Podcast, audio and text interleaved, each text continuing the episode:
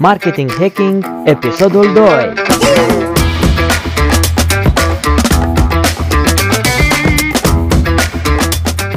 Salutare tuturor și bun venit la al doilea episod din Marketing Hacking, podcastul de marketing digital. Începem cu optimism luna aprilie și astăzi vom vorbi despre câteva concepte de bază din marketingul online. Uh, înainte de a începe, vreau să vă reamintesc cât de important este fiecare share, fiecare inimioară verde acolo pe Spotify, uh, fiecare subscribe, fiecare apreciere de 5 stele în Apple Podcasts, pentru toate astea pentru ca marketing hacking să ajungă la cât mai multe persoane. Bun, că acum că am trecut de, de acest call to action, putem reveni la subiect și spuneam că vom vorbi astăzi de conceptele de bază, câteva concepte de bază din, din marketingul online, însă nu vom intra în detalii. Momentan vreau ca să facem așa o, să trecem în revistă aceste concepte și să vă ajut să vă faceți o idee despre ce și cum și eventual să vă puteți gândi mm, ce vi s-ar potrivi fiecare dintre voi în funcție de situația în care vă aflați. Ok, păi să începem cu primul uh, concept, SEO, adică Search Engine Optimization. Și acum voi o să mă întrebați, Adrian, păi și ce înseamnă acest SEO? Păi SEO înglobează acele activități uh, pe care le face o firmă, un business, cu scopul de a apărea printre primele poziții când cineva caută un anumit produs sau serviciu pe Google. Mm, atenție, am spus când cineva caută un anumit produs sau serviciu. S-ar putea spune că nu se înțelege că ai făcut SEO, nu se, nu se poate înțelege că cineva a făcut SEO atunci când clienții caută pe Google numerii afacerii sale. De exemplu, dacă afacerea ta se numește Mecanicul Dorel, și tu apari primul când cineva caută pe Google mecanicul Dorel, păi nu-i mare șmecherie, pentru că e foarte probabil să nu mai existe altă firmă mecanicul Dorel, nu? Ce vrea să însemne SEO e să apari primul când cineva caută mecanic Brașov sau mecanic Timișoara sau mecanic 24 de ore, iar tu ești mecanic și afacerea ta se numește Mecanicul Dorel. Ideea e să te găsească clientul după numele generic al produsului sau serviciului, să te găsească căutând un concept vag, un termen general și nu căutând numele, numele afacerii tale, pentru că e logic că dacă știe cum se numește afacerea ta, deja te cunoaște. Ideea e să te găsească, să te cunoască clienți noi datorită produsului sau serviciului pe care tu îl oferi. Ca regulă generală, când cineva vorbește de SEO, se face referire la Google și asta pentru că momentan Google cam domină piața motoarelor de căutare. Nici Bing, nici Yahoo nu reușesc să-i provoace emoții reale, gigantule Google. Așa că eu propun să ne concentrăm pe Google, având în vedere că în principiu cam tot ce e bun pentru a ne poziționa în Google ne folosește și pentru a ne poziționa în celelalte motoare de căutare. Uh, ceea ce căutăm noi prin SEO e să ne poziționăm cât mai bine printre așa numitele rezultate organice. Adrian, mm, cum adică rezultate organice? O să mă întrebați voi. Păi atunci când căutăm ceva pe Google, ne apar două tipuri de rezultate. Uh, pe de o parte avem rezultatele organice care sunt rezultatul SEO și pe de cealaltă parte rezultate plătite, care sunt rezultatul SEM. Păi și SEM ce mai e? O să mă întrebați acum.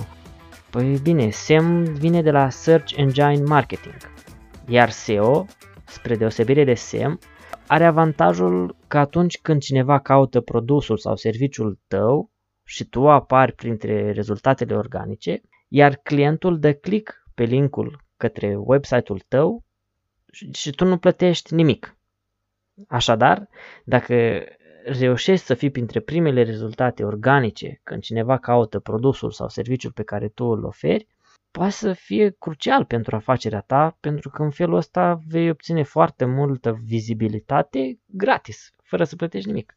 Ca și cum, ca și cum ai avea un magazin pe o stradă foarte, foarte comercială, cu un vad comercial foarte mare și tu nu plătești chirie sau altfel de taxe. Așa că sună interesant? Bun, am văzut ce înseamnă SEO, dar mai devreme am menționat uh, un alt termen și anume SEM. Hai să vedem ce, ce, ce înseamnă și SEM ăsta. Uh, SEM vine de la Search Engine Marketing, așa cum am spus mai devreme, și se referă la rezultatele plătite. Pentru a ne referi la SEM, putem folosi și termeni ca, de exemplu, pay-per-click, uh, Google AdWords sau mai nou cum se au schimbat numele în Google Ads.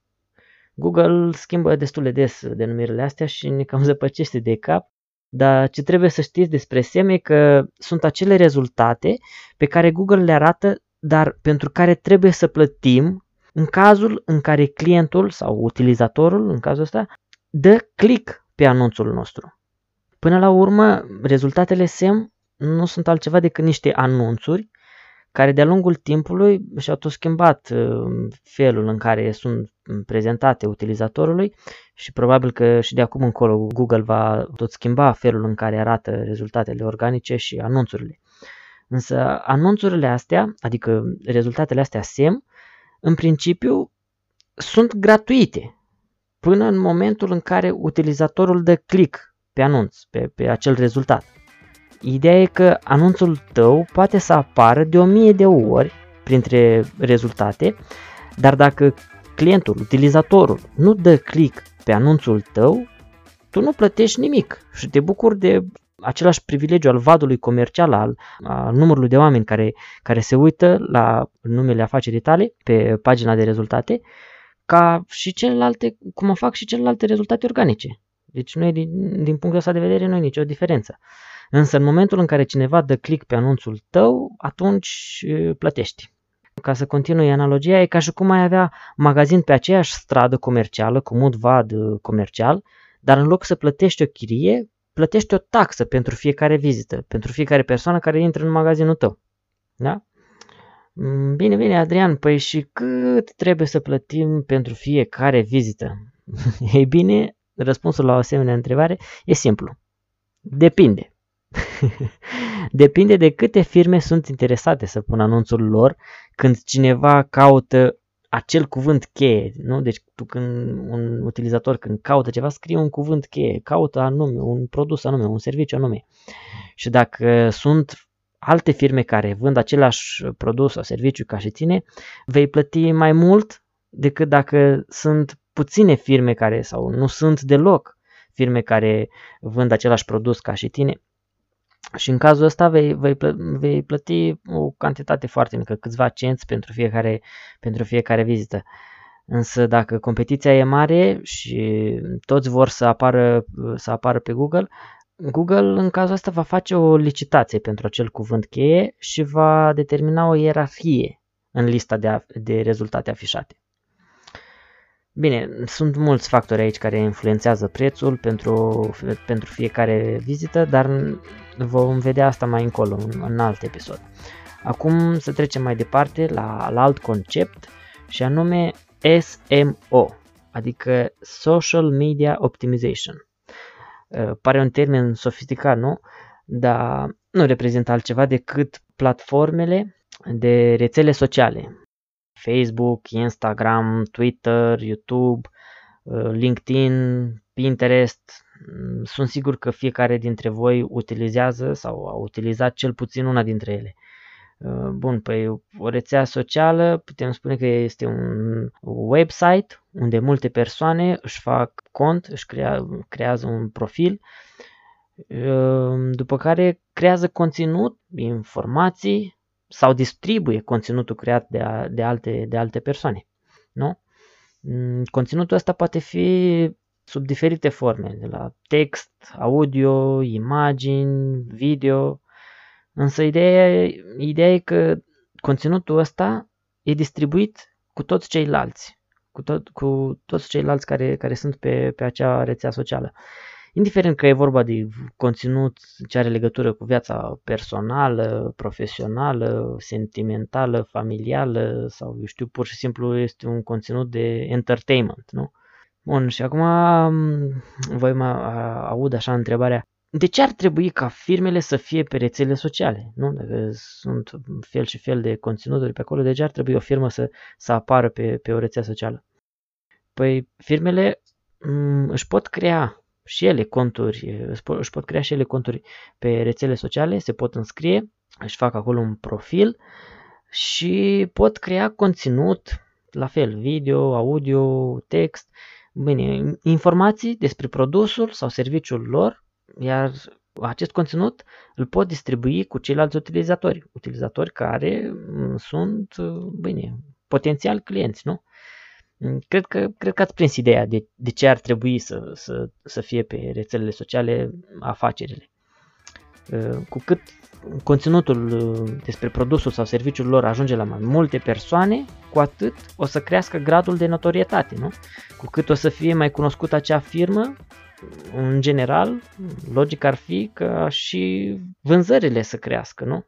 Sau cel puțin asta e ideea de bază, chiar dacă nu nu e așa ușor. Mm, în principiu, ca să te faci cunoscut în rețelele sociale, ai două posibilități. Mm, una prima din, ar fi să, să crești organic, nu? așa în termenul ăsta de organic, să crești lent, dar sigur. Asta presupune să creezi și să oferi un conținut de interes pentru, pentru ceilalți utilizatori, să oferi valoare prin conținut și astfel să reușești ca utilizatorii să te urmărească, să distribuie postările tale pentru că consideră util ceea ce le oferi tu, nu? Cea de-a doua posibilitate, a doua alternativă ar fi să plătești pentru ca postările tale să ajungă la cât mai multe persoane cu ajutorul unor anunțuri sub, sub diferite forme mm, în diferite rețele sociale. Sunt câteva diferențe pe care le vom analiza mai detaliat în episoadele viitoare, însă ideea e că dacă crești organic în rețelele sociale, publicul tău va fi mai loial, mai constant, mai de încredere, să zicem așa.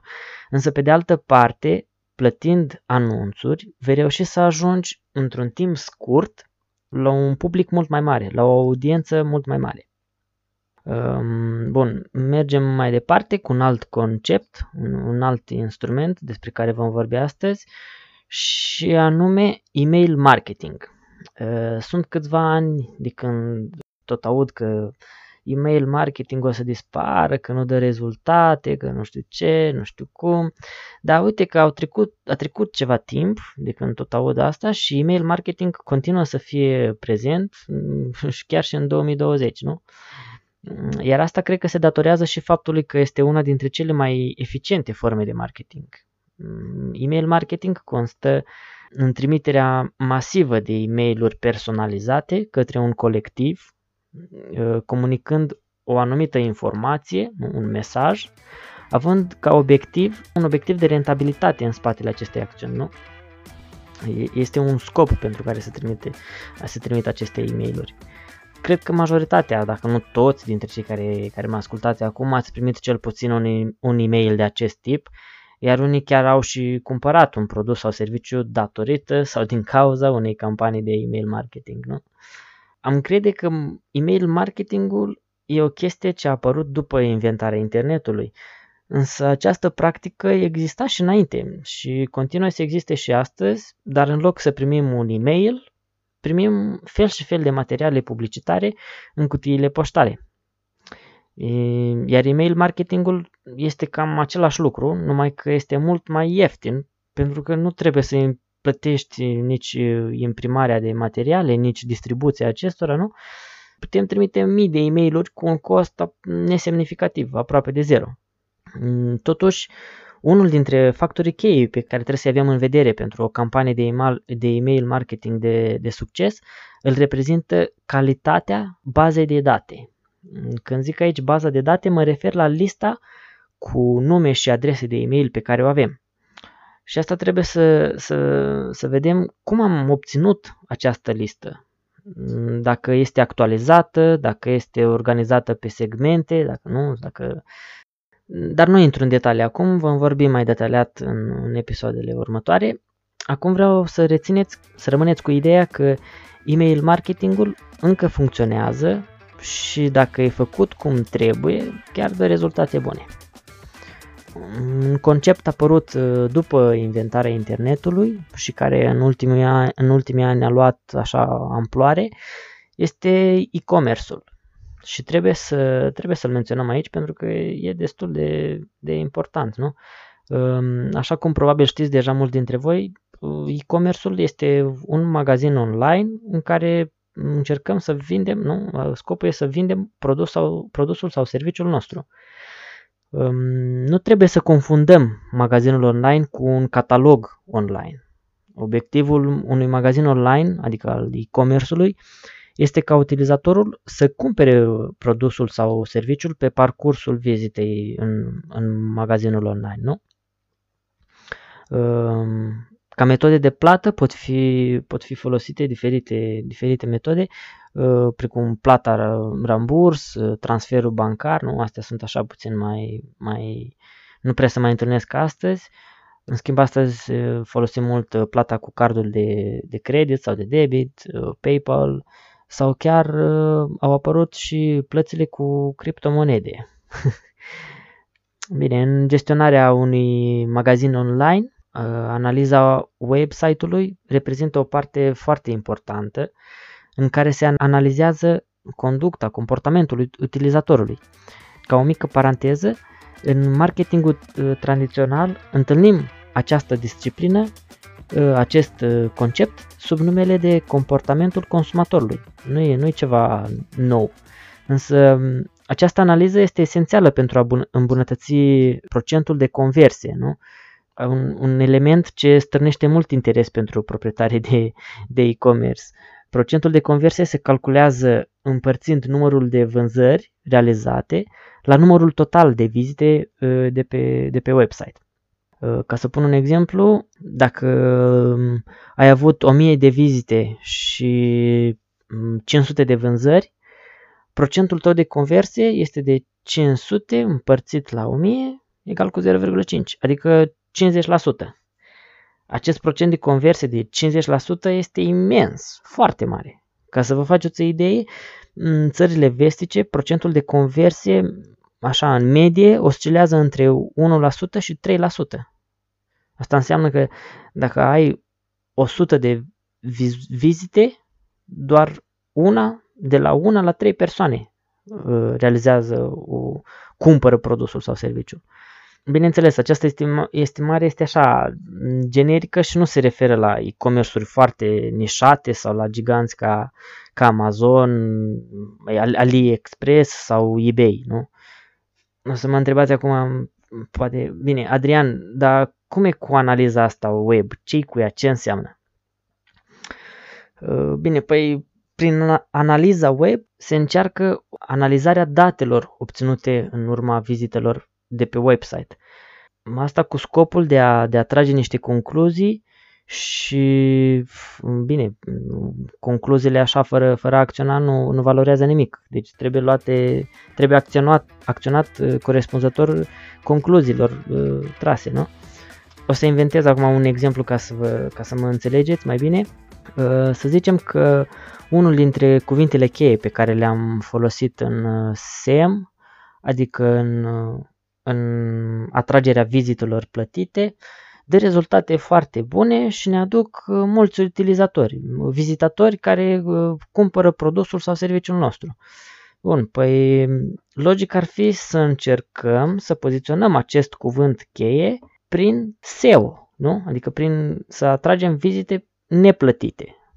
Nu? Așa vom obține mai multe vizite organice și vom cheltui mai puțin pe vizitele plătite, nu? Cred că pare logic. Uh, bine, asta e așa un exemplu simplu ca să, să mă fac înțeles, dar vom, vom mai vorbi despre asta. În ziua de azi, uh, cel mai folosit instrument de analiză web este oferit gratuit de Google uh, și se numește Google Analytics. Presupun că mulți dintre voi au auzit de el e un instrument extraordinar, uh, pentru că datorită lui putem avea tot felul de date despre utilizatori.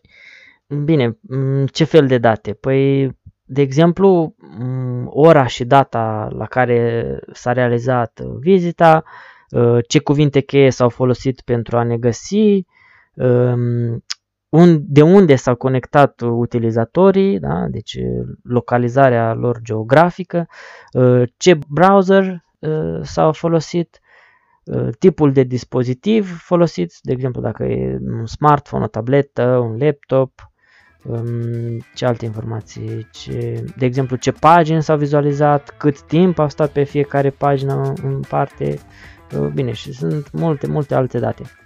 În fine, sunt atât de multe date încât uh, partea mai dificilă e să știi ce, ce informații trebuie să analizezi, ce raport de acolo trebuie, trebuie analizat ca să poți scoate niște concluzii, concluzii interesante pentru, pentru afacerea ta și să acționezi în consecință.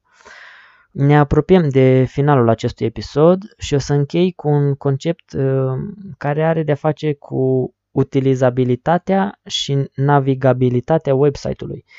Știu că acum probabil uh, sunt printre voi informaticieni, programatori care se gândesc O, oh, Adrian, ce spui tu acolo? Asta e treaba noastră, a programatorilor, a informaticienilor, nu a celor care se ocupă de marketing.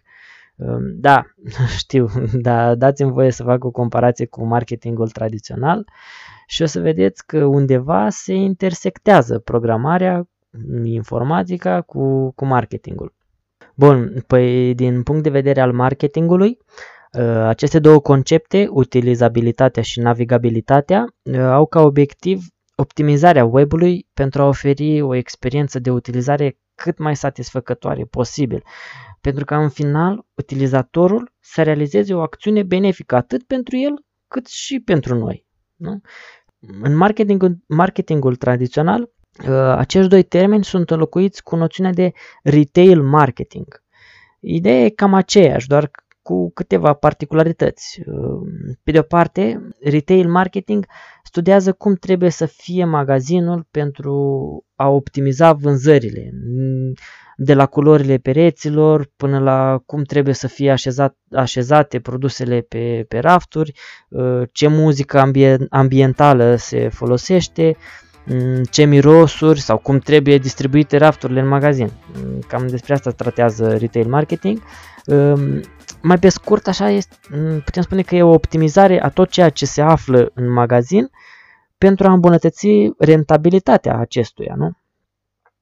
Pe de altă parte, într-un web, lucrurile nu sunt foarte diferite în funcție de cum ordonezi produsele, unde afișezi menuurile, coloanele laterale, nu? distribuirea elementelor în pagină, logo-ul, ce culori folosești, chiar și chestiuni legate de, de butoane, nu? pot influența numărul de vânzări de, sau de contacte pe care le obții prin, prin website iar în unele cazuri uh, această diferență este destul de, de considerabilă, dar bine, vom, vom mai vorbi despre asta. Bun, mm, așadar, uh, acestea sunt doar câteva concepte, instrumente de bază din marketingul digital uh, sau din bine, din marketingul online, cum vreți să spuneți. Putem spune că am văzut doar cât vârful icebergului, doar câteva, însă uh, cred că sunt printre cele mai importante și de obicei sunt primele elemente pe, la care se, se începe lucrul într-un, într-un plan de marketing online. Uh, până aici episodul de astăzi, vă mulțumesc uh, și vă reamintesc că share-urile, aprecierile de 5 stele, like-urile vor ajuta podcastul Marketing Hacking să ajungă la cât mai multe persoane. Așa deci, dacă consideri utile episoadele acestui podcast, abonează-te și dă un share. Puteți găsi Marketing Hacking atât pe Apple Podcast, uh, Spotify, cât și pe marketinghacking.ro. Mm, până la episodul următor, aveți grijă de voi și stați acasă!